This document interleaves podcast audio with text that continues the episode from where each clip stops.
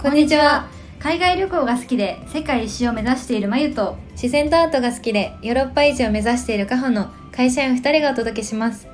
このポッドキャストは私たち2人組のさまざまな経験や体験から導き出した人生をよりよく生きるための考え方や捉え方をゆるっとお伝えするトーク番組です。はいではエピソード2です。え今回は私が私を幸せにすると約束するだけというテーマでお伝えします。はい。とカホが話していきます。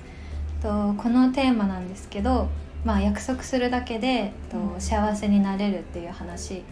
でと進めていきます。はい。と なん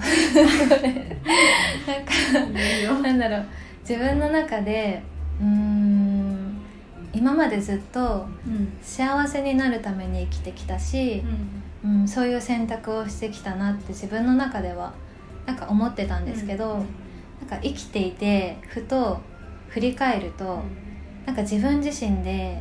その矛盾が多いことにこうすごく気づく機会があって、まあ、具体的に言うとと幸せになりたいって言いながらうーんあの人はこうだからダメだとか批判してこう自分の人生を生きてなかったり、と私はなんかこんなこともできてないとか情けないなとか自己否定してたりあの人は幸せそうで羨ましいなずるいなとか、他人の幸せをと羨んでなんか自分は幸せじゃないなと、なんか思ってたりしたことがなんかすごく多かったなって、そう思ってて、うん。それってうーん本当に自分を幸せにするっていう覚悟ができてなかったなってなんか思ったことがあったんですね。で 敬語になっちゃった。そうで、なんかそう。なんか生きていく中でなんだろうなそういう自分自身本当に自分が望んでるものと自分の言動ってなんか合致してるのかなって矛盾がないのかなって考えた時に、結構あると思うんですよねみんな。でまずじゃあそんなもし自分がいたとして、まあ、そんな自分も、まあ、受け入れるっていうところは大切なことなんですけどと 大切なんだけど、その自分のうんと私が私自身を幸せにするってとまず決めます、うん。もう今ここで決めます、はい。今この瞬間に決めまますすはい、私はもう自分自身を幸せにする。でその後とどうしてそう思うの？と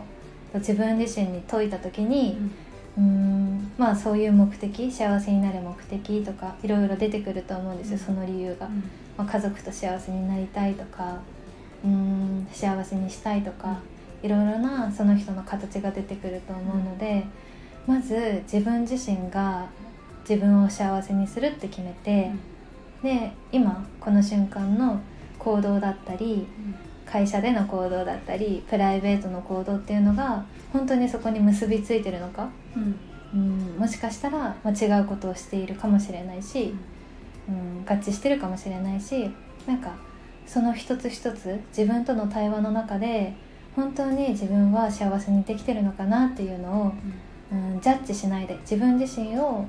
うん、判断ジャッジしないで、うん、見つめるというか。うん。